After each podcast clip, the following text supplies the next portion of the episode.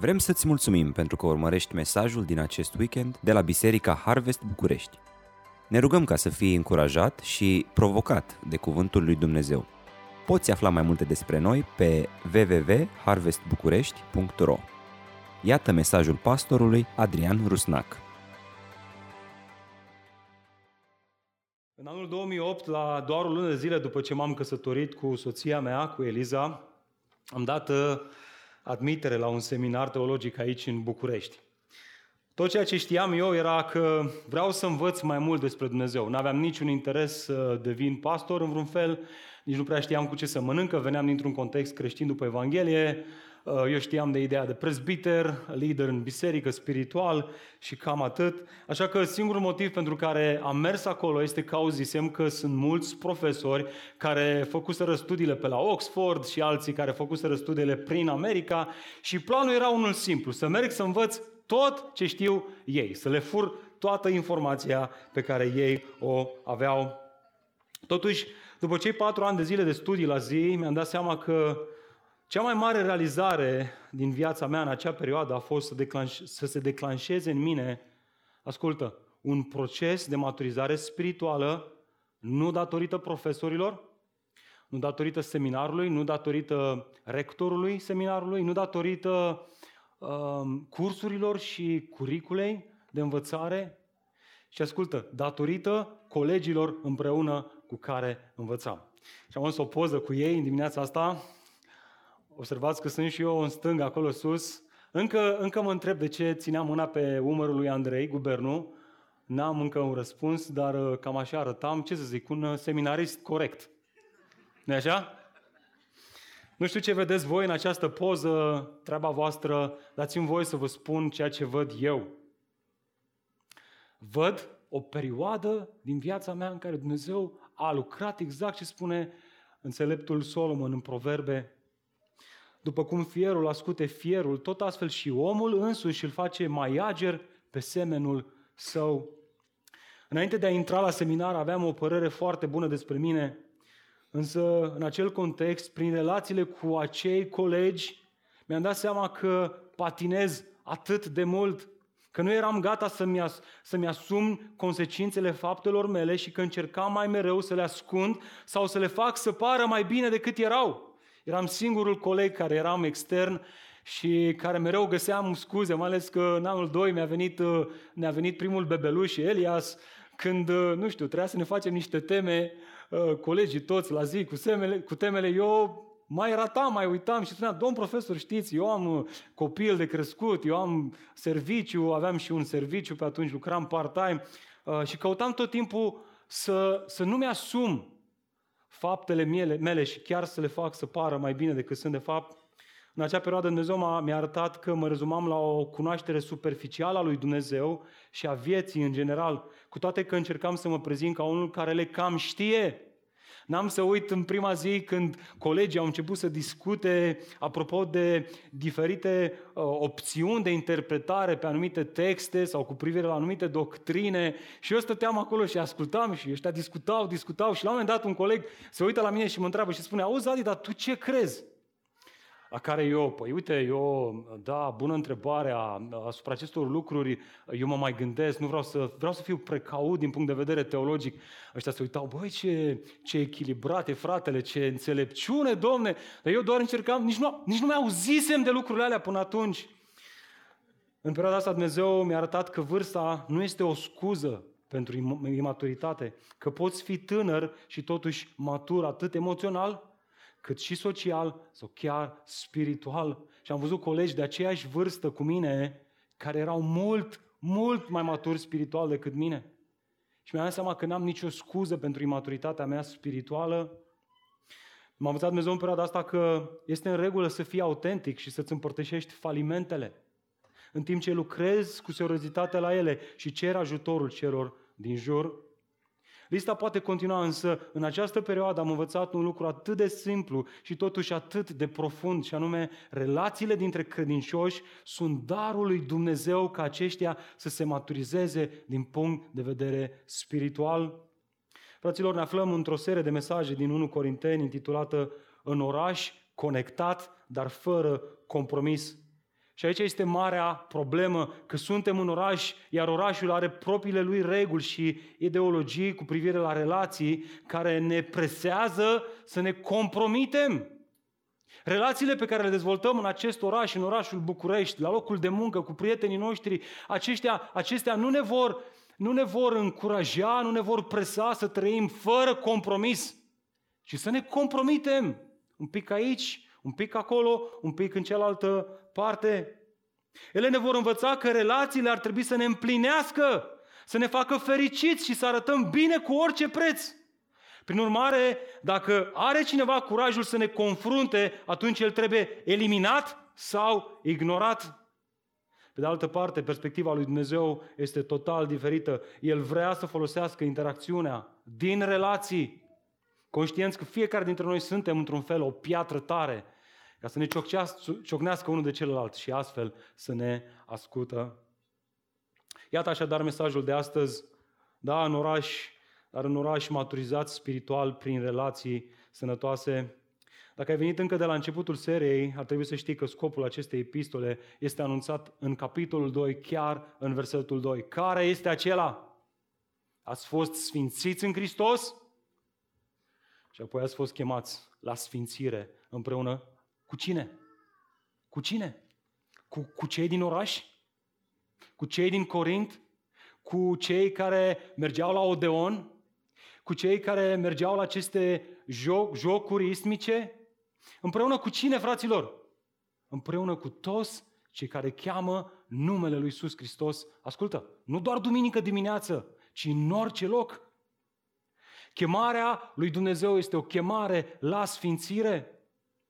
Și vă aduceți aminte că prima piedică în calea acestei sfințiri era tocmai relațiile lor nesănătoase dintre ei aceștia făceau grupulețe, făceau partide în jurul acestor super apostoli, în jurul lui Pavel, în jurul lui Petru, în jurul lui, eu știu, Apolos, și începeau să se certe, începeau să, să, să, să fie certuri și dezbinări între ei.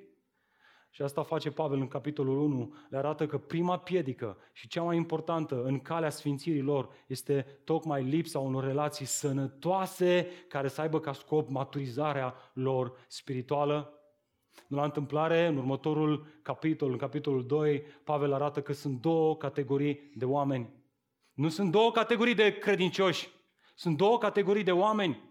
Sunt oameni firești, folosește acolo termenul psihicos, și sunt, term, sunt oameni lumești sau duhovnicești, cum îi mai numește el. Asta arată că în viața credinței unui om sunt mai multe etape prin care trece. El este duhovnicesc, el este născut din nou prin Evanghelie, asta arată în primele cinci versete, și apoi prin Duhul Sfânt care regenerează inima și îți dă capacitatea să primești adevărul lui Dumnezeu. Dar prima etapă din viața ta este o etapă de om lumesc. Și explică el în, în sensul că ești un copilaș în Hristos. Și vedem această chemare a lui Pavel. Am vrut să vă vorbesc, să vă spun lucruri care sunt mai profunde. Aș vrea să, am vrut să vă dau o hrană tare, am vrut să vă ajut să vă maturizați, dar mă uit la voi și vă văd că sunteți încă copilași. Și vedem acest strigăt al apostolului, hei, maturizați-vă spiritual, creșteți odată spiritual. Cei care sunt psihicos, cei care sunt firești, nici măcar nu sunt capabili să-l mai urmărească pe Pavel în acest punct. Ei deja sunt deconectați pentru că ei resping adevărul lui Dumnezeu, dar cei care au Duhul Sfânt al lui Dumnezeu, cei care astăzi, în dimineața aceasta, aici, au Duhul Sfânt al lui Dumnezeu în viața lor, își vor pune o întrebare foarte simplă. Ascultând toate astea, observând că sunt două categorii de oameni și că cel spiritual, cel duhovnicesc, este chemat la maturitate spirituală, își va pune o întrebare simplă, știți care? Cum aș putea și eu să mă maturizez din punct de vedere spiritual?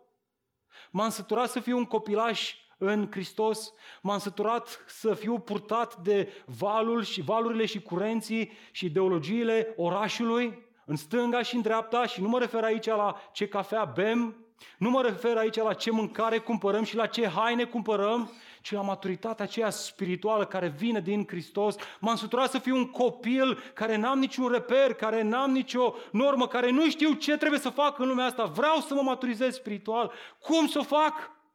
E bine, în următorul pasaj, Apostolul Pavel face tocmai asta, răspunde la întrebarea asta. Cum ai putea și tu să te maturizezi spiritual? Eu nu știu cât de entuziasmat ești tu de asta, eu sunt foarte entuziasmat. Pentru că, auzi, ne-am dat exemplul cu seminarul ca să spun că în patru ani de zile mare, ce, vezi, Doamne, ce mare maturitate spirituală s-a întâmplat în viața mea. Nu. Acolo am spus, acolo a declanșat Dumnezeu un proces de maturizare spirituală intens, care continuă până în ziua de astăzi. Și mulțumesc Dumnezeu, Dumnezeu pentru asta, pentru că văd zilnic lucruri de care trebuie să mă pocăiesc. Și sper că, sper că duminica trecută să fi declanșat și în tine Dumnezeu ceva, această chemare la maturizare spirituală. Iar astăzi, cu ajutorul Duhului Dumnezeu, prin cuvântul Său, sper să descoperim împreună, din cuvânt, care sunt lucrurile acelea care ne maturizează spiritual pe noi și pe, pe cei din jurul nostru. Așa că vă invit, hai să deschidem în uh, prima epistolă a lui Pavel către Corinteni, în capitolul 3, să citim de la versetul 10 până la versetul 16 inclusiv, 15 inclusiv. Ascultăm cuvântul lui Dumnezeu. Potrivit cu harul lui Dumnezeu care mi-a fost dat, eu, ca un meșter constructor priceput, am pus temelia și altul construiește pe ea. Dar fiecare să aibă grijă cum construiește pe ea, pentru că nimeni nu poate pune o altă temelie decât cea care este pusă și care este Isus Hristos. Iar dacă cineva construiește pe această temelie aur, argint, pietre prețioase, lemn, fân, paie, lucrarea fiecăruia va fi dezvăluită pentru că ziua o va face cunoscută, deoarece va fi descoperită prin foc și focul va dovedi cum este lucrarea fiecăruia.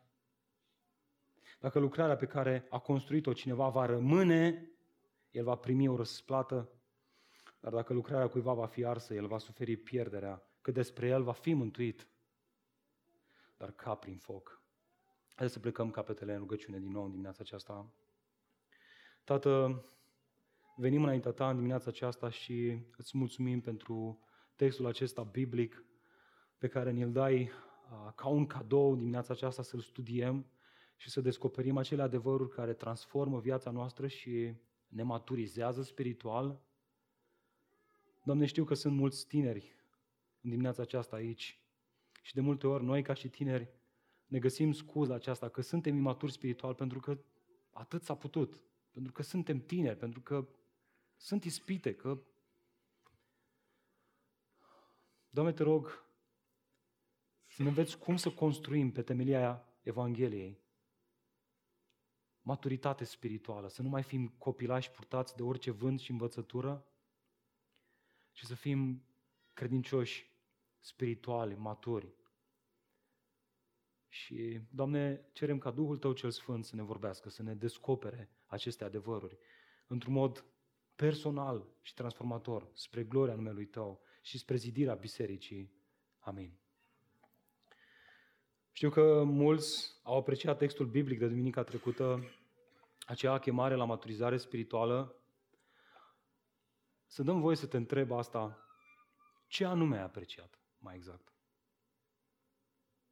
Faptul că ai înțeles lucruri noi și interesante? Sau faptul că Duhul Sfânt îți mișcă inima să faci ceva? Să se întâmple ceva în inima ta? Scopul lui Pavel cu acel pasaj nu a fost să-i determine pe credincioși și să-i clame, a, acum înțelegem de ce suntem atât de lumești, pentru că suntem copilași în Hristos. Pe ce să faci? Atât am putut, atât s-a putut în perioada asta scurtă de timp. Ci mai degrabă să te determine să spui serios această întrebare și anume, dacă vrei să-ți o notezi, cum anume să contribui la maturizarea mea spirituală și a celor din jurul meu?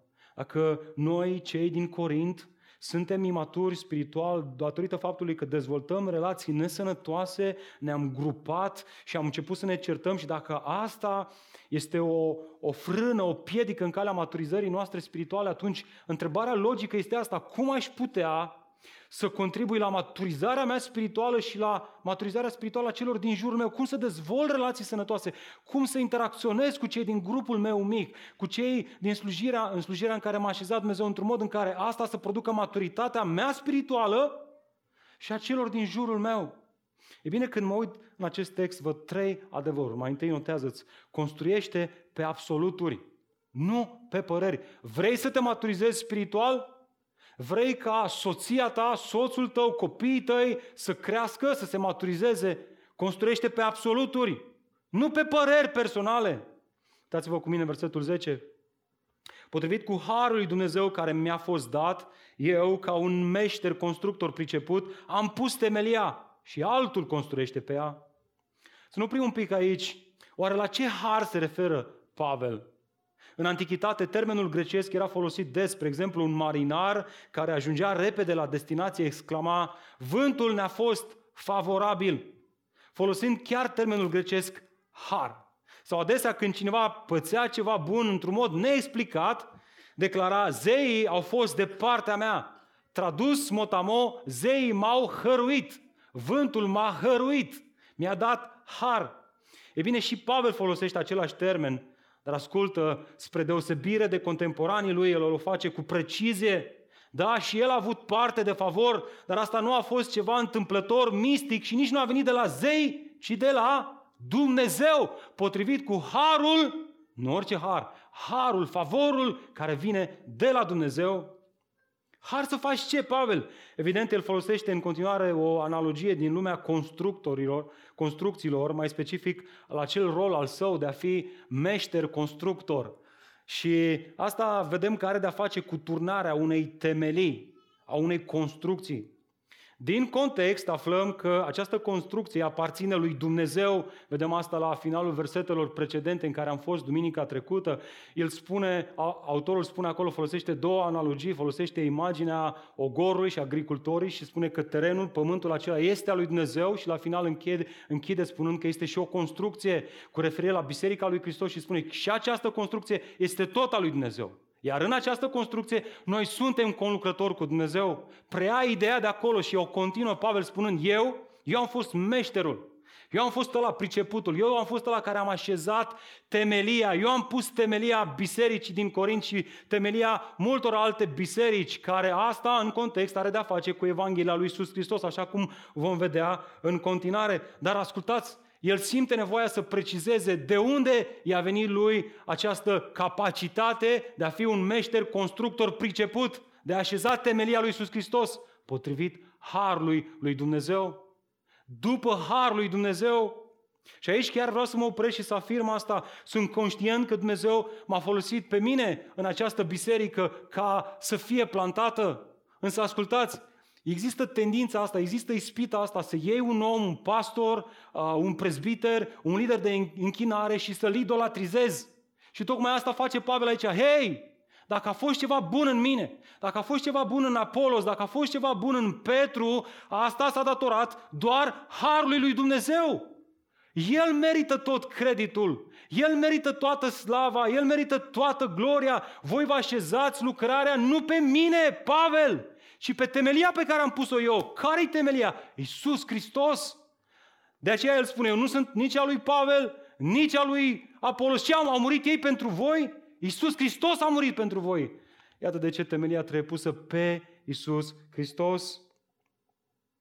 Însă trebuie neapărat să mai observăm ceva extrem de important în lucrarea lui Pavel, în timp ce era extrem de pasionat de misiunea de a planta biserici, de misiunea aceasta de a așeza temelii și de a începe biserici și îl vezi că este gata să, să-și riște viața în aceste călătorii misionare, el mai face ceva ce e posibil să ratăm în lucrarea lui. Da, era extrem de pasionat. Era numit apostolul neamurilor. Vrea să vadă cât mai multe biserici plantate. Vrea să vadă Evanghelia că ajunge până la marginile pământului, în contextul lor, până la Roma. Iată ce spune el într-un alt context. Am trudit mult mai mult am fost în închisoare mult mai mult, am fost biciuit mult mai sever, deseori în pericol de moarte, adesea în călătorii, în pericole pe râuri, în pericole din cauza tâlharilor, în pericole din cauza celor din neamul meu, în pericole din cauza neamurilor, în pericole în cetate, în pericole în pustie, deseori neputând dormi, flămând și însetat, deseori fără hrană, în frig și fără haine. De ce toate astea? Ca să planteze cât mai multe biserici, ca misiunea aceasta de a alergi împărăția lui Dumnezeu să continue. Și mai e ceva aici. Fiți atenți. Și dincolo dincolo de alte lucruri, era și preocuparea mea zilnică pentru ce? Ia uitați-vă, îngrijorarea mea pentru toate bisericile. Pavel era conștient de limitările rolului, rolului său, el știa că rolul său este să așeze temelia și să planteze biserici, dar el mai era frământat de ceva, el era frământat și îngrijorat de fiecare biserică și de cum se întâmpla cum se întâmplau lucrurile acolo. Nu la întâmplare, Pavel făcea ceva, mergea, planta biserici și apoi în drum spre Ierusalim sau în călătoriile sale căuta să treacă pe la biserici. De ce? Pentru că vrea să știe că aceste biserici se maturizează. Și aici este un pericol. Te uiți la Biserica Harvest București și zici, păi s-a plantat biserica? Păi s-a umplut? E bine. Gata, frate, s-a terminat. Când, de fapt, îngrijorarea noastră principală nu trebuie să fie ca, ca biserica să se lărgească pe orizontală, ci pe verticală, în profunzime, în relație cu Dumnezeu.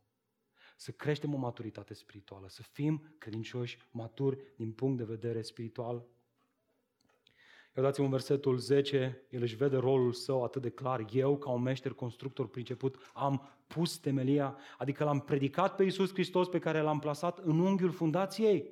Acum, toate celelalte cărămizi se zidesc pe Iisus Hristos.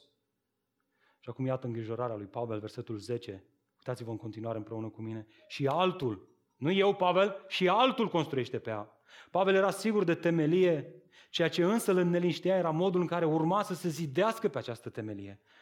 De ce oare? Deoarece era preocupat nu doar de nașterea acestor biserici, ci și de maturizarea lor. Nu la întâmplare, el continuă versetul 10, dar fiecare, fiți atenți, să aibă grijă cum construiește pe ea, pe această temelie. Cineva ar putea să creadă că asta este o referire la Apolos. Pentru că până la urmă, el a venit în Corint ca să irige semințele plantate de Pavel, așa că se folosește de ocazia asta ca să-l mustre. Însă la momentul scrierii acestei epistole, Apolos nu mai era în Corint. Prin urmare, Ascultă, această avertizare este adresată tuturor celor care contribuiau în acel moment la maturizarea credincioșilor din Corint. La cei care își deschideau casele pentru a-i primi pe frați, la cei care își deschideau cuvântul pentru a le explica fraților și așa mai departe. Adus la zi, observ, este pentru liderii de grup mic din Biserica Harvest București, este pentru prezbiterii care slujesc în această slujire spirituală de a învăța și de a se ruga pentru biserică. La modul, este extraordinar că biserica a fost plantată pe temelia Evangheliei. Dar oare avem grijă să continuăm să prețuim această temelie în viața noastră de zi cu zi? Construim noi pe ea sau construim pe ideile noastre? Nu știu pe ce zidești tu, frate, în slujirea ta, dar Pavel nu ezită, iată pe ce ar trebui să construim noi toți, versetul 11. Atât de clar. Nu e nevoie de nicio explicație. Pentru că, pentru că nimeni, nimeni, absolut nimeni, nu poate pune o altă temelie decât cea care este pusă și care este Isus Hristos. Vă spun, am auzit, cred că anul trecut, la o biserică destul de mare din România, spunându-se aceste cuvinte, că noi, noi nu construim pe temelia pe care o pun alții.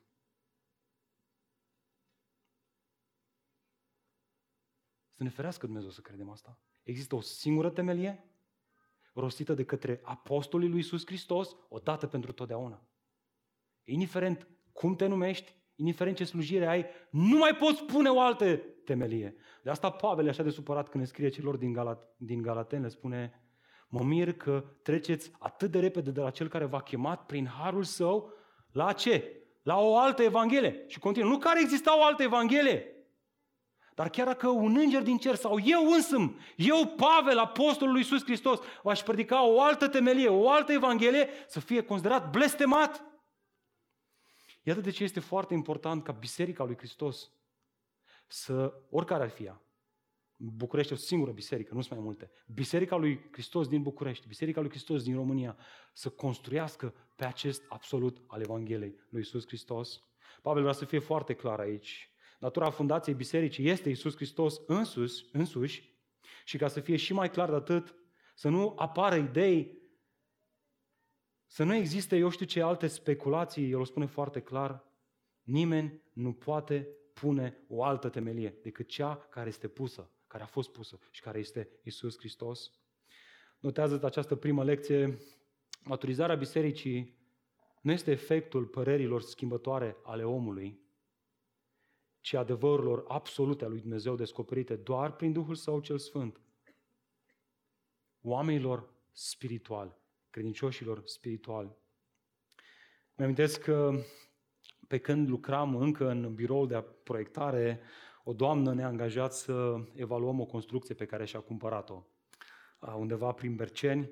Aduc aminte că eu m-am dus primul acolo să o văd, era o construcție excelentă. La telefon s-a plâns așa de tare de ea că atunci când am ajuns n-am înțeles. Era finisată bine, avea gazon. Știți că în general casele care se vând se vând fără gazon, fără, arată destul de așa, urțel, ca să zic. Asta arăta perfect. Era într-un complex rezidențial, era, era minunată casa. Și mă gândeam, zic, mă, ce femeie frustrată. Ce are mai casa asta? Este extraordinară. Și îmi spune, uite, arată extraordinar casa, dar am o problemă cu ea. În fiecare an, după perioada friguroasă, după iarnă, apar niște crăpături pe fațada ei, pe românește niște cratere, mi le-a arătat, care efectiv mă frustrează la maxim. Și deja de trei ani de zile repar în fiecare primăvară și apoi apar altele și iar repar și apar altele. Dom'le, ce se întâmplă? Vreau să știu ce se întâmplă. Așa că am angajat un expert care a venit să vadă despre ce vorba, a sondat, a făcut niște săpături și foarte repede ne-a spus care este problema. Zice, domne, mă uit în proiect, mă uit la execuție și îmi dau seama că oamenii aceștia care au construit casa au făcut fundația cu vreo 20-30 cm mai mică decât era în proiect. Și dați-mi voie să vă explic ce se întâmplă. Și a fost pentru prima dată când am înțeles și eu lucrul ăsta. Zice, de fiecare dată când construiești o casă, legea în România îți cere să faci un studiu geo, adică o sondare undeva la 6 metri, care să spună cam care este calitatea solului și care este pragul de îngheț. Până la ce adâncime îngheață pământul. Dacă nu cobori cu fundația sub acest prag de îngheț, Primăvara când se dezgheață, se dezgheață și pământul de sub fundație și uite așa începe să lucreze casa și apar niște fisuri. Atât de supărată era doamna că efectiv s-a mutat din, din ea și a dat în judecată pe acest investitor și a zis că până nu-mi recuperez toți banii, eu nu mă opresc. De ce? Pentru că fundația ei era slabă. Auzi, ideea asta cu biserica, o construcție, n-a inventat-o Pavel, a luat-o de la cineva. Știți de la cine? De la Hristos. Ia ascultați ce spune Hristos.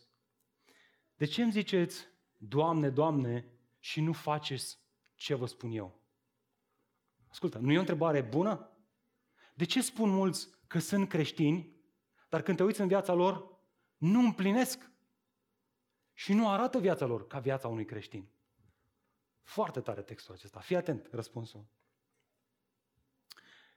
Eu voi arăta cu cine se aseamănă orice om care vine la mine aude cuvintele mele și le împlinește. Este asemenea unui om care atunci când a construit o casă, ce a făcut? A săpat superficial, să fie ieftin, să meargă repede treaba, să vândă casa, să-și ia bani și să plece la următoarea lucrare. Nu, a săpat adânc și a pus temelia pe stâncă. Când a venit șuvoiul de apă, torentul a izbit în casa aceea și n-a putut să o clatine. Pentru că fusese construită, ascultă, bine, Reține asta bine, cu o fundație adâncă. Pe de altă parte, însă, cel ce aude și nu împlinește este asemenea unui om care a construit și el o casă, dar direct pe pământ, fără temelie. Când torentul a izbit în ea, casa s-a prăbușit imediat și distrugerea acelei case a fost groasnică. Fraților, observați legătura de cauzalitate între a împlini și a fi o persoană care nu este așezată pe temelia lui Hristos nu împlinește cuvintele lui Isus. De ce? Pentru că atunci când în viața lui vin încercări, apar distrageri, ispitre, tot ce, tot ce a clădit el, men, men, memorare de versete, disciplină spirituală, mers la biserică, totul se dărâmă. Nimic nu mai rămâne în viața lui. Iată de ce discuția despre temelia Evangheliei lui Iisus Hristos trebuie să fie de primă importanță în tot ce facem. Ascultă, frate. Frate, mă asculți? Tot ce facem, tot ce construim, tot ce zidim în viața noastră trebuie așezat pe temelia lui Iisus Hristos. Fie că e vorba de închinare, fie prin muzică, fie că e vorba de închinare prin rugăciune, fie că e vorba de închinare prin dărnicie, fie că e vorba de închinare prin predicare, fie că e vorba de închinare prin slujire reciprocă, indiferent ce facem, totul trebuie construit pe Hristos. Altfel, ne pierdem vremea. Și aici este ispita că ne place să vorbim mai mult despre lucrurile vizibile decât de cele invizibile. Spunem noi, ne place să fim practici, să, să punem cap la cap acele lucruri care izbesc ochii, evenimente, conferințe, proiecte sociale și așa mai departe. Însă stabilitatea ta personală, a familiei tale, a bisericii noastre, atârnă de această fundație care este Isus Hristos. Dacă treci chiar acum prin suferință, prin necazuri, prin conflicte, ispite, încercări și simți că te clatini, nevoia ta cea mai mare nu este să scapi de acele probleme, pentru că cel mai probabil ai remarcat că nu o poți face. Altfel, o făceai deja. Cea mai mare nevoie a ta este să-ți evaluezi temelia pe care stai. Este ea Hristos? Să lași ca încercările, suferințele, problemele, tensiunile în viața ta să descopere realmente pe ce anume ți-ai așezat viața. Este ea așezată pe Hristos sau nu? În loc să alergi înspre, înspre păreri și opinii, alergă înspre absoluturi.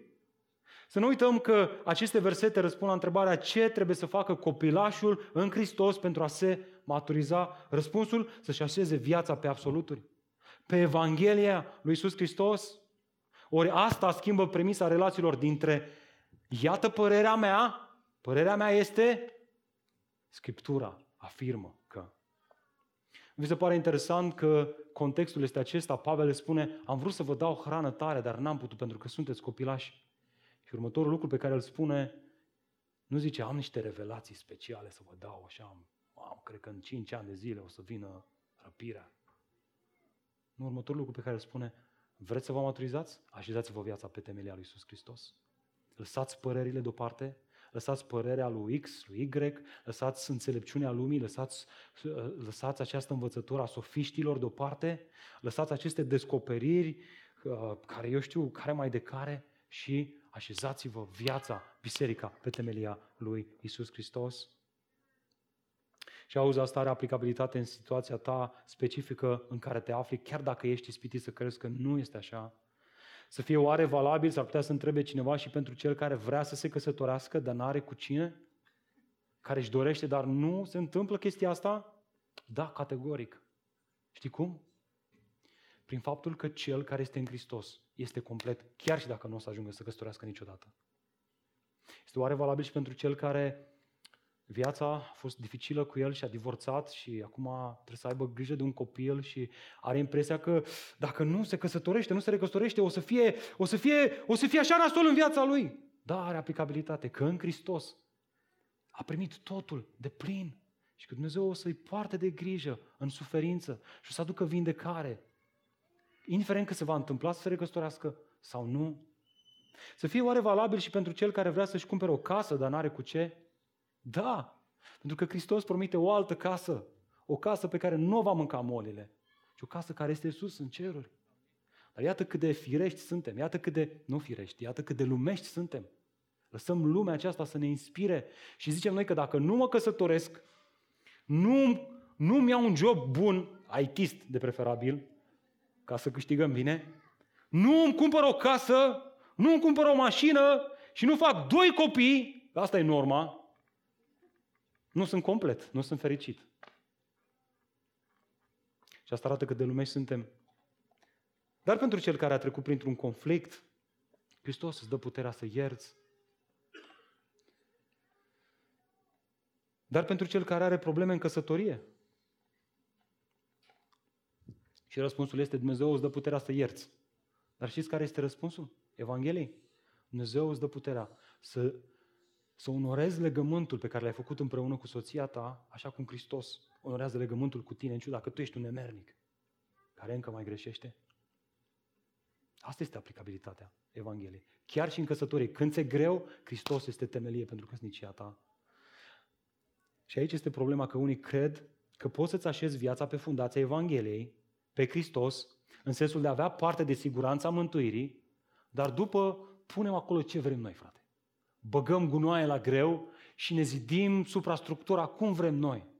Nu a întâmplare, Pavel continuă cu asta cum să contribui la maturizarea mea spirituală și a celor din jurul meu, în al doilea rând, construiește cu materiale durabile, nu cu materiale precare. Vreau să vă uitați împreună cu mine versetul 12. Iar dacă cineva construiește pe această temelie. Observați? Vorbim acum despre cum am stabilit. Hristos este temelia. Amin? Ok, cum construim pe ea? Frate, vrem să construim pe ea. Vrem să construim pe ea în viața noastră și vrem să construim pe ea în viața fraților noștri din biserică.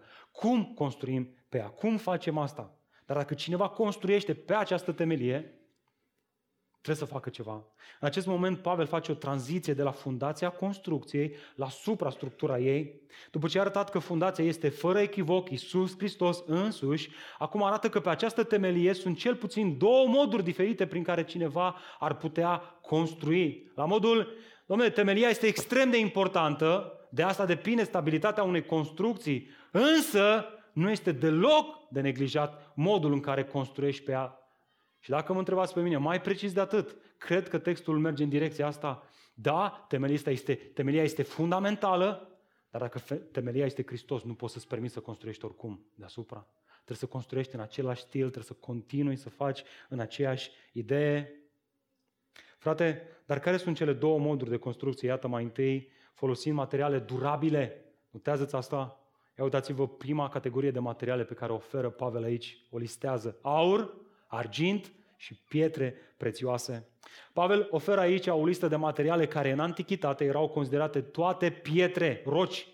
Expresia pietre prețioase, ascultă, este însă o traducere nefericită. Pavel nu spune aici aur, argint și apoi pietre prețioase cu o referire la rubin, safir sau diamante, așa cum se înțelege în limbajul și în uh, vocabularul nostru modern, ci cu o referire la cele pietre care erau folosite ca materiale solide de construcție, cum ar fi granitul, marmura, porfirul sau jaspul. Ultimele două nu prea știu despre ce e vorba, dar am căutat un pic pe internet și am văzut. Toate pietre, ascultă, cu proprietăți durabile, Așadar, o traducere mai fericită ar fi fost pietre valoroase, în sensul de costisitoare. Aur și argintul erau folosite pentru a decora interiorul, în timp ce aceste pietre costisitoare, așa cum le numește netere aici, prețioase, erau folosite pentru a construi zidurile, suprastructura. Pe de altă parte, iată și al doilea mod de a construi, folosind materiale precare. Ia uitați-vă lista. Lemn, fân și paie. Fânul era o referire la o iarbă uscată pe care o foloseau pentru a construi acoperișul casei. Pe de altă parte, paiele erau folosite în amestec cu noroiul pentru a fabrica ceea ce bunicii mei la țară spuneau chirpici, din care construiau zidurile. Poate că nu făceau ei chirpici așa cum face bunica mea la țară sau făcea, dar ceva de genul acesta, niște pereți construiți cu noroi în combinație cu paie. Evident, în comparație cu prima categorie de materiale, care sunt durabile, acestea nu prezentau același nivel de rezistență în timp. Erau mai puțin costi, costisitoare, dar și mai puțin durabile. Puțin dai, puțin face, spunem noi, nu? Atenție mare, chiar dacă Pavel folosește acești termeni cu, ca metafore, mare, mare grijă aici la aia care speculează în textele biblice, ia atent, acest pasaj nu trebuie interpretat într-un mod alegoric. La ce se referă asta? Adică să crezi că aici ar fi un înțeles ascuns. În, în, în materialul astea e ceva ascuns, să căutăm înțelesul ascuns al textului. De fapt, niciun pasaj din Biblie nu trebuie interpretat astfel. Pentru că orice pasaj din Biblie a fost inspirat de Duhul Sfânt al lui Dumnezeu ca să aibă un înțeles clar, dar aici e problema, pentru audiența primară.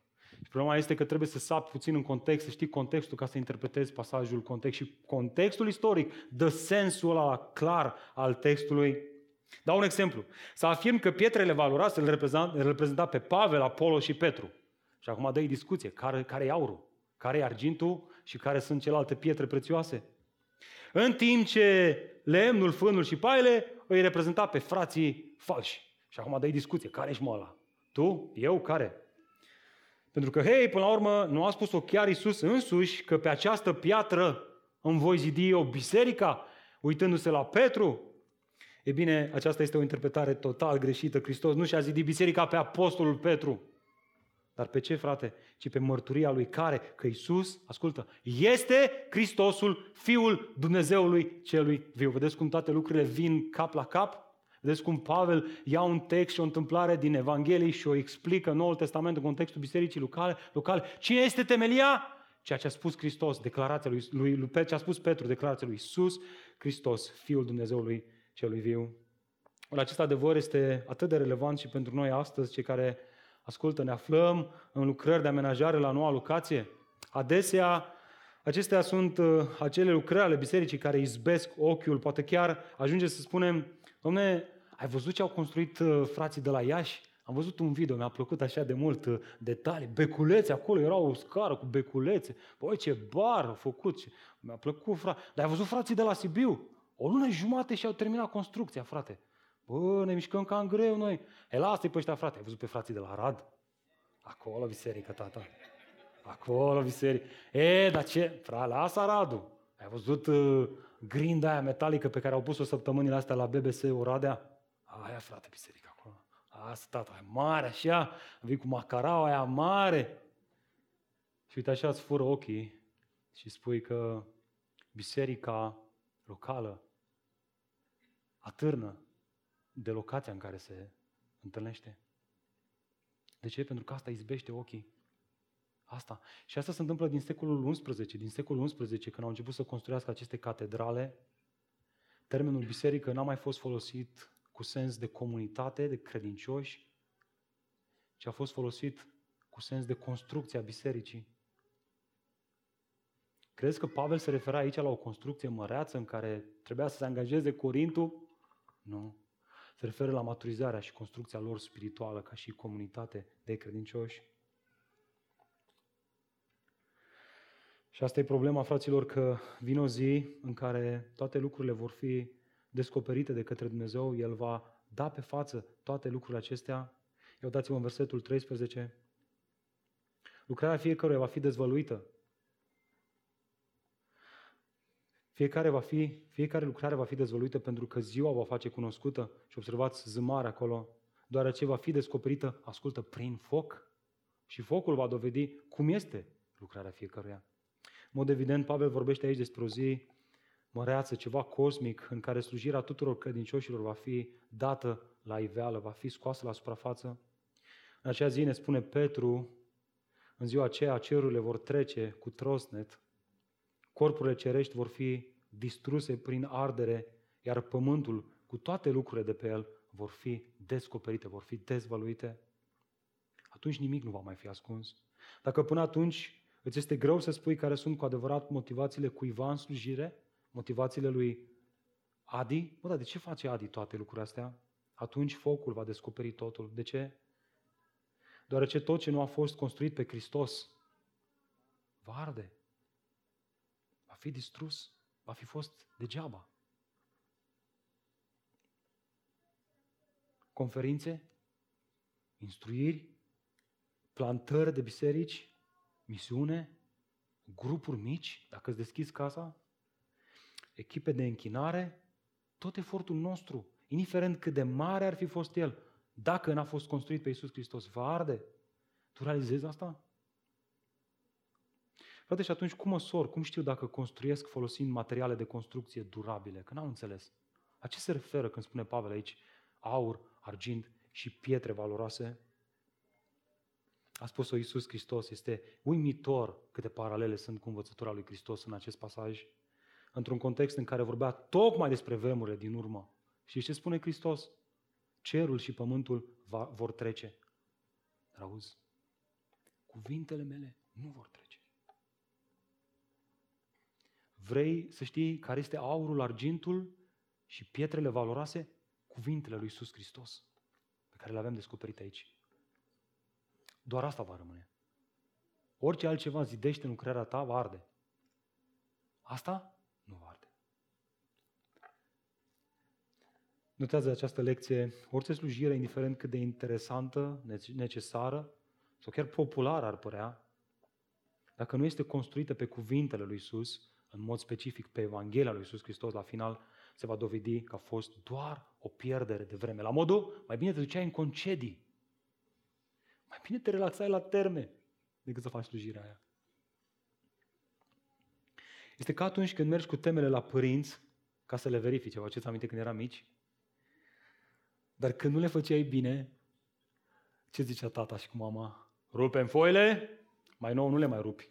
Lași acolo și continui. Și îți faci temele din nou. Dramă, frate, și dacă era vară și auzeai copiii cum se joacă afară și te mai strigau, Adi, hai la joacă! Și mama tocmai ți-a zis că a fost degeaba tot ce ai făcut, că ai muncit o oră să-ți faci temele și zice, ia-o de la zero. Păi stai puțin, nu pot doar să corectez, nu o iei de la zero. Da, da, nu o iei de la zero. Să fie clar. Totul de la zero. Dramă, frate, dramă. Exact același sentiment.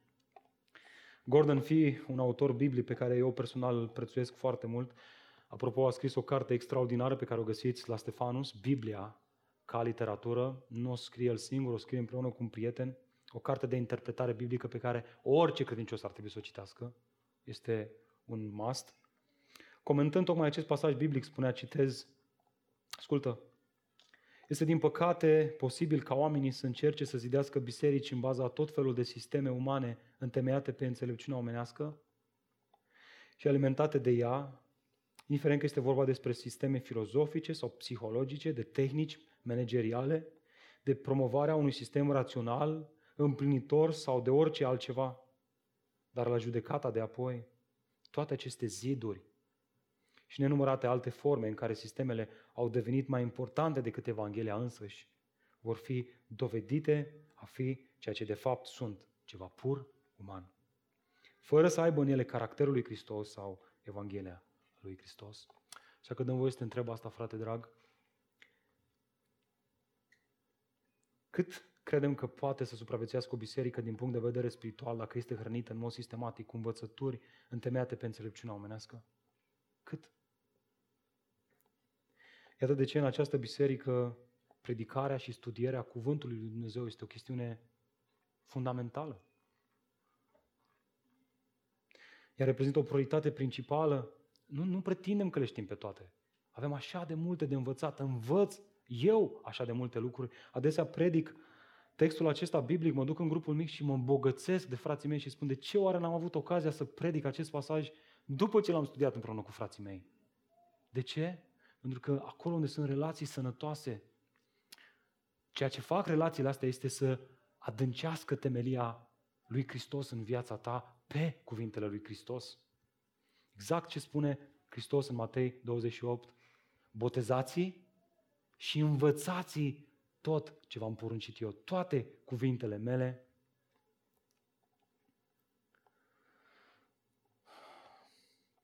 Spre exemplu, Știați că la întâlnirile noastre ca și echipă de prezbiteri, din trei ore când, cât suntem împreună, două ore le petrecem în Cuvântul lui Dumnezeu și în rugăciune? Și ne-am pus în minte, Duhul Domnului ne-a mișcat să luăm asta ca o prioritate. Așa tentant să discuți despre ce gălezi de lavabil ar mai trebui cumpărate. Și am zis, nu. Doctrina sănătoasă a Cuvântului Dumnezeu pe primul loc, rugăciunea tot pe primul loc, ne alimentăm din cuvânt cu rugăciune și asta este, asta este responsabilitatea noastră principală? Dați-mi voi să spun cât se poate de clar și cât se poate de direct. Da, vom căuta să slujim oamenii. Da, vom căuta să ne slujim unii pe alții cât mai eficient și cu cât mai multă empatie. Dar vom avea grijă să nu le amestecăm, să nu integrăm concepte secular-umaniste cu concepte biblice în tratarea sufletească a omului. Să ne ferească Dumnezeu. Puțină învățătură nesănătoasă poate să dospească și să strice totul. Și dau doar un exemplu. Oswald Sanders a scris una dintre cele mai apreciate cărți de conducere pe care a intitulat-o Conducerea spirituală. Dacă ești pasionat de conducerea bisericească, asta este cartea pe care trebuie să o citești neapărat. Deci asta el făcea o distinție între abilitățile și inclinațiile naturale de lider și abilitățile spirituale. Și ascultă-mă, acestea n-au de-a face cum trebuie să zidești cariera la locul de muncă, ci cum zidești pe temelia lui Iisus Hristos. Are aplicații la locul de muncă? Categoric. Dar în primul rând are, are de-a face cu modul în care ne slujim unii pe alții, aici, la biserică. Haideți să vedem diferența. Cel care se încrede în abilitățile lui nat- naturale are o încredere de sine. Pe de altă parte, slujitorul spiritual are o încredere în Dumnezeu. Unul se studiază pe sine, abilitățile lui, punctele lui forte și încearcă să le maximizeze. liderul spiritual îl studiază pe Dumnezeu și încearcă să se vadă pe sine prin lumina lui Hristos, așa cum Isaia a avut această revelație în Isaia 6. Am văzut pe Domnul. Și dacă primele șase capitole se uita la cei din Israel și spunea, vai de voi, vai de voi, vai de voi, acum l-a văzut pe Domnul și zice, și vai de mine că sunt un profet cu buze necurate. Eu, Isaia! Noi nu trebuie să ne studiem pe noi. Ce se găsește acolo? Un hău. Un hău. O adâncime întunecată. Noi trebuie să-L studiem pe Dumnezeu care ne umple pe noi cu Evanghelia lui Iisus Hristos. Abil în a lua propriile decizii, unul celălalt caută mereu voia lui Dumnezeu. Lasă-mă că mă descurc eu, pac, pac, rezolv, că sunt bucureștean imediat. Ambi- ambițios și adesea mândru, smerit și mereu modest. Creează metode inovatoare. Lasă-mă că am eu o idee extraordinară cum să aducem oamenii la biserică. Urmează exemplul lui Dumnezeu. Îi place să dea directive. Se bucură să asculte de Dumnezeu. Să primească directive din cuvântul lui Dumnezeu. Caută o răsplată personală. Iubirea lui Dumnezeu este răsplata lui. Este independent, este dependent de Dumnezeu. Fraților, acestea sunt lucrurile care maturizează Biserica lui Hristos. Aceștia sunt slujitorii pe care vreau să-i urmez. Mă opresc și urmez. Sunt un slujitor, sunt un lider în biserică, dar când văd oamenii ăștia, mă opresc și ascult. spune frate, ce-ți vorbește Domnul? Când cineva vine și îmi spune, mai părerea mea este că... Zic, mă, nu merge. Când fraților, hai să ne rugăm, hai să căutăm fața lui Dumnezeu, hai să deschidem Scripturile. Ăla e omul pe care eu vreau să-l urmez. Tu pe cine urmezi? Nu să te maturizezi spiritual dacă nu urmezi astfel de oameni și biserica noastră nu o să se maturizeze spiritual dacă nu vom avea cât mai mulți astfel de oameni. Așa să ne ajute Dumnezeu. Amin. Și poate că asculți toate astea și spui, frate, am văzut ce trebuie să fac, să construiesc pe temelia lui Hristos, am înțeles și cum trebuie să o fac, să zidesc pe cuvintele lui Hristos, folosind materiale durabile, dar întrebarea este, ca un evreu ce sunt, ce mi iese? Mie ce mi iese, frate? Pavel chiar și asta anticipează și dă răspuns la ea în ultimele versete. Iată, cum să contribui la maturizarea mea spirituală și a celor din jur, nu în ultimul rând construiește urmărind o recompensă spirituală, nu una fizică. Uitați-vă cu mine versetul 14. Dacă lucrarea pe care a construit-o cineva va rămâne, el va primi o răsplată. Dar dacă lucrarea cuiva va fi arsă, el va suferi pierderea. Cât despre el, va fi mântuit, dar ca prin foc. În aceste doar șase versete, termenul construcție apare de cinci ori, iar termenul lucrare apare de patru ori, la modul, bine, bine, domne, tragem tare, lucrăm, construim, transpirăm, dar cu ce ne alegem și noi? Ceea ce este o întrebare cât se poate de legitimă. Domne, ce mi iese și mie? Care e rezultatul? Cum? Cu ce mă aleg și eu, frate? Tragem, construim, luptăm, punem. Dar Asta îl determină pe Pavel să răspundă folosind termenul grecesc mistos și mă gândeam, am uitat să văd dacă nu cumva are de-a face cu mită, nu e. Nu e, n-are nicio legătură cu românescul mită, da? Noi cam ne tragem răsplata singur. Lasă-mă că mi-o iau eu. Nu mi-o dau ăștia, mi-o iau eu. Fur eu materiale din teren. Care mai poate fi tradus și cu recompensă, retribuție sau chiar salariu. În vremea lor, exact la fel ca și în zilele noastre, orice om știa că pentru munca depusă trebuia să existe o răsplătire fie de natură financiară sau de natură fizică ceva, sau chiar o simplă recunoaștere verbală. Măcar atât, măcar să mă recunoască verbal, că am făcut și o slujire bună. Ei bine, cum vor fi recompensați cei care contribuie la maturizarea spirituală a celor din jurul său? Sunt și eu un lider de grumic, domnule, eu ce primesc? Hai să vedem. Trei adevăruri cu privire la răsplătirea biblică. Notează-le. 1. Lucrarea fiecăruia, lucrarea fiecărui credincios va fi evaluată prin foc. Aici începe răsplătirea. Începe cu evaluare, începe cu foc. La sfârșitul veacurilor, nimeni nu va fi scutit de asta. Am văzut deja că cei care construiesc pe temelia lui Hristos materiale durabile au o slujire pe care focul nu o va arde.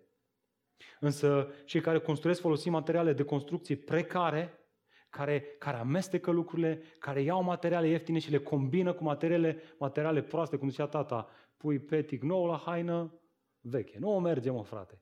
Dărâmă și fă nou. Construiește ceva nou.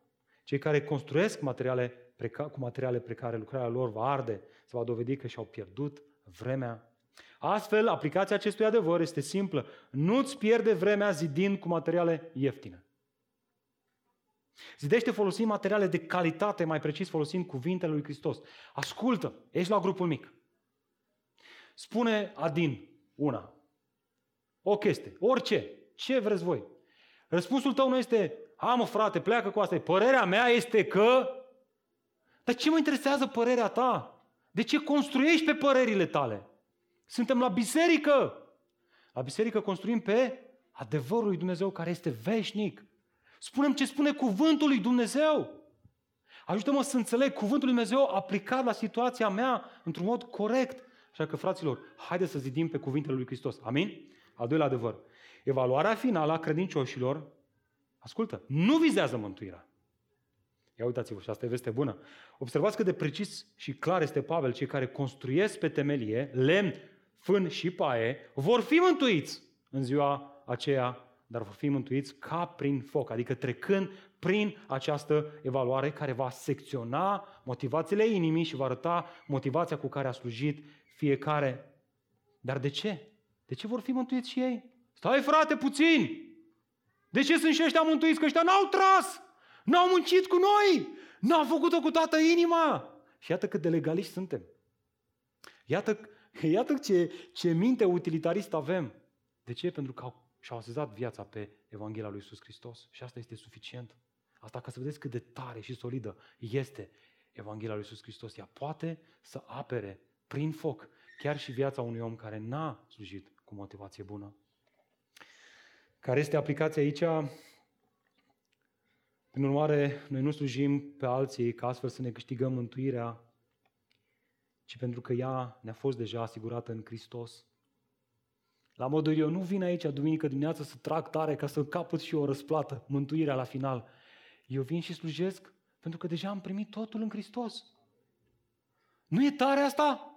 Hristos a zis, băi, v-am dat totul dinainte. Nu așa dozaz, nu cât un pic, cât un pic. Totul v-am dat, vi l-am dat pe Hristos. Dinainte, din plin. Și al treilea adevăr, răspătirea credincioșilor este de natură spirituală. Este foarte greu cu mintea de acum să înțelegem cum o să fie percepută această răsplătire spirituală. Știți de ce? Pentru că acum, ascultă frate, că oricât de spiritual ai fi tu, în fiecare dintre noi există o doză de mândrie. Cel care primește o răsplată mai mare se simte mai bine, nu? Nu e mai bine? Dacă am primit decât frate meu cu două bomboane mai mult, băi, e mai bine, mai, un pic mai bine. Te simți mai bine. De aceea, Jonathan Edwards, comentând tocmai această, răs, această idee a răsplătirilor cerei, spunea, citez, deși sunt unele vase mai mari decât altele, spunea el acolo în context, în sensul că Dumnezeu le-a oferit o capacitate mai mare de întrebuințare, în cer nu va exista niciun fel de invidie atunci când vine vorba de răsplătire, ci iubirea desăvârșită va domni în această nouă societate eternă. E greu să înțelegem cum va fi cu răsplătirile în cer, pentru că suntem așa, am vrea, băi, aș vrea un pic mai mult totuși decât fratele meu. Da, mă, frate, dar eu vreau să știu, primesc o răsplată mai mare sau nu, până la urmă, ca să știu cât îmi rup cârca în șantier acolo. Că dacă nu primesc o răsplată mai mare, ce rost are, frate? O mai duc nici eu. Îmi bag gol după gol. nu de alta, dar vreau să știu, iată ce spune Pavel în următorul capitol cu privire la răsplătirea veșnică. Și trebuie să fim forțați să interpretăm un context. Ia, ia ascultă. De aceea, nu judecați nimic înainte de timpul potrivit. Înainte să vină Domnul care va lumina lucrurile ascunse în întuneric și va descoperi planurile inimilor. Atunci, când? Atunci când Dumnezeu va descoperi toate lucrurile acestea prin foc în ziua aceea, doar atunci își va primi fiecare lauda de la Dumnezeu. Care este răspătirea la care se referă Pavel înainte de orice în context? Lauda pe care fiecare o va primi de la Dumnezeu. Fiecare în ziua aceea va fi descoperit care a fost intențiile cu care a slujit, iar alții vor fi lăudați. Unii vor fi mustrați de faptul că doar Hristos a rămas, n-au construit nimic acolo, iar alții vor fi lăudați pentru că au construit bine. Altfel spus, doar Dumnezeu cunoaște inimile, doar El va descoperi lucrurile și doar în ziua aceea. Până atunci, nu te mai grăbi, frate. A, știu eu de ce a dat suma aia de bani la biserică, vrea să fie așa, a văzut bine. A, știu eu de ce merge ăsta așa des la șantier acolo, că el vrea să... Dar de unde știi tu? Cunoști tu? știi care e problema cu asta? Că te plasezi în, în locul lui Dumnezeu. Nu să lași pe Dumnezeu să judece în ziua aceea, vrei să grăbești, dar nu în felul ăsta grăbim venirea Domnului, judecând înainte de vreme. Noi grăbim venirea Domnului prin, prin faptul că spunem Evanghelia. Lasă-L pe Dumnezeu să judece în ziua aceea. Iată și ultima lecție. Nu-ți pierde răsplata căutând și cerând laudele și aprecierile oamenilor din jur, ci așteaptă ziua în care Dumnezeu însuși te va răsplăti cu laudele Lui pentru tot ce ai făcut în ascuns. Amin?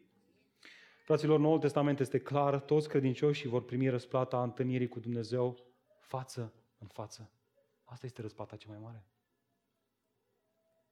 Orice altceva va, va, va, se va ofili în ziua aceea, va păli, se va topi. Cea mai mare răsplătire în ziua aceea este că îl vom vedea pe Mântuitorul nostru Isus Hristos față în față. Ori această răsplătire este cea mai mare și ar trebui să motiveze toate eforturile noastre. Nu este despre a avea mai mult decât alții în cer, ci este despre a avea totul în cer împreună cu toți copiii lui Dumnezeu, pe Salvatorul Isus Hristos, o veșnicie. La această răsplătire veșnică ar trebui să ne gândim cu toții mai mult. Mulți sunt mult prea ocupați de ce li se întâmplă în această viață, dar greșesc amarnic. Pentru că această viață este foarte scurtă, curând se va sfârși. Cel mai în vârstă om dintre noi, în dimineața aceasta, va putea să ne spună că viața lui poate fi considerată ca un abur. Spune-ne, frate Nelu, când ai ajuns la 60 de ani? Nici nu știi. Dar spune când ai ajuns tu la 30 de ani. Parcă totul s-a întâmplat așa de repede. Viața noastră este trecătoare. Și nu vi se pare ciudat că ne gândim prea mult la ea? Așa că avem două aplicații cu care închidem și apoi ne rugăm în dimineața asta. Dacă ești astăzi aici și ești un psihicos, un firesc, un om care până în acest moment ai răspins adevărul lui Dumnezeu, dar Duhul Sfânt ceva produce în inima ta chiar acum și îți uh, mișcă inima. Asta este ziua în care poți să cauți, să-ți dorești, să începi să cunoști Evanghelia lui Iisus Hristos. Și să spui, Doamne, vreau și eu ca prin Duhul Tău cel Sfânt să-mi așez viața pe această stâncă tare, Iisus Hristos, care nici măcar focul nu poate arde. Vreau și eu astfel de viață. M-am săturat să trăiesc cu viață condusă de circumstanțele vieții, când sunt bani în portofel, mă simt bine, când nu vreau și eu o viață să fiu plin de pace și bucurie, toate roadele Duhului, indiferent de circunstanțele vieții mele. Pentru că vreau și această neprihănire prin credință. M-am, m-am, m-am, m-am obosit să, să, să caut să câștig favorul lui Dumnezeu prin puterile mele. Vreau și această Evanghelie sigură. Auzi, crede în Isus Hristos. Caută pe cineva la final să stai de vorbă. Spune că Duhul Domnului lucrează în viața ta. Vrem să ne rugăm pentru tine. Amin? Și a doua categorie, dacă ești duhovnicesc, dacă ești spiritual, născut din nou, regenerat de Duhul Sfânt al Dumnezeu și Dumnezeu te cheamă să te maturizezi, hai frate, hai să începem să, hai să, începem să construim mai mult pe Cuvântul lui Dumnezeu. Hai să citim mai mult din Cuvântul Dumnezeu zilnic. Nu că, așa ne-au spus părinții, citește două capitole pe zi din Biblie, ci pentru că vrem să ne construim viața pe Cuvântul lui Dumnezeu. Hai să ne rugăm Domnului. Tată, venim înaintea Ta în dimineața aceasta și îți mulțumim că ne amintești că casa noastră nu este aici, ci este acolo sus în ceruri. Îți mulțumim, Doamne, că ne-ai amintit în dimineața aceasta că maturizarea noastră este doar în Hristos, în această temelie tare. Iartă-ne, Doamne, că de prea multe ori am văzut Evanghelia ca fiind un, o, o învățătură, o doctrină de, de, de început, începătoare. Doar, doar acolo, o perioadă din viața noastră. Și am ratat să observăm că Evanghelia este ceea ce animează viața în fiecare zi. Prin Hristos stăm astăzi în picioare înaintea ta. Prin Harul lui Hristos Astea nu sunt faptele noastre, nu ne putem lăuda cu nimic. Tată, îți mulțumim că stăm pe această stâncă tare de neclintit, pe care nici măcar focul nu poate arde. Îți mulțumim, Doamne, că mântuirea noastră nu atârnă de slujirea noastră. Slavă ție, Doamne, îți mulțumim pentru asta. Îți mulțumim, Doamne, că, că mântuirea noastră stă fundamentată pe această tâncă, stâncă tare, Iisus Hristos. Și, Domnule, dacă Tu vrei să aduci mântuire în viața unora în dimineața aceasta, fă te rugăm prin Duhul Tău cel Sfânt. Naște copilași în credință, transformă-i, dă-le credință, Doamne, cum vrei Tu, cum decizi Tu, spre gloria Ta și spre zidirea bisericii Tale. Dar, Doamne, așa cum Pavel era îngrijorat zilnic pentru toate bisericile și maturizarea lor, am vrea, Doamne, și noi să fim mai mult îngrijorați de asta, mai puțin îngrijorați de afacerile noastre, de planurile noastre, de visele noastre, de dorințele noastre, de problemele noastre. Mai, mai, mai îngrijorați de maturizarea noastră spirituală. Doamne, te rog să ne amintești că nu are niciun sens să ne preocupăm cu această lume care este ca roa dimineții, temporară, care, care se va duce, se va usca într-o clipă. Prea puțin știm noi dacă viața noastră va continua până mâine dimineață, dar știm, Doamne, că suntem chemați atât când ne-ai așezat să trăim pentru gloria Ta, să creștem spiritual. Așa că, Doamne, vrem să răspundem în dimineața aceasta cu închinare și să cântăm că aici nu este casa noastră, nu aici e casa noastră, ci noi avem un destin veșnic. Noi urmăm altceva. Vrem să trăim, Doamne, aici în prezent, da în oraș, da conectați, dar fără compromis. Aici în prezent, dar în lumina veșniciei.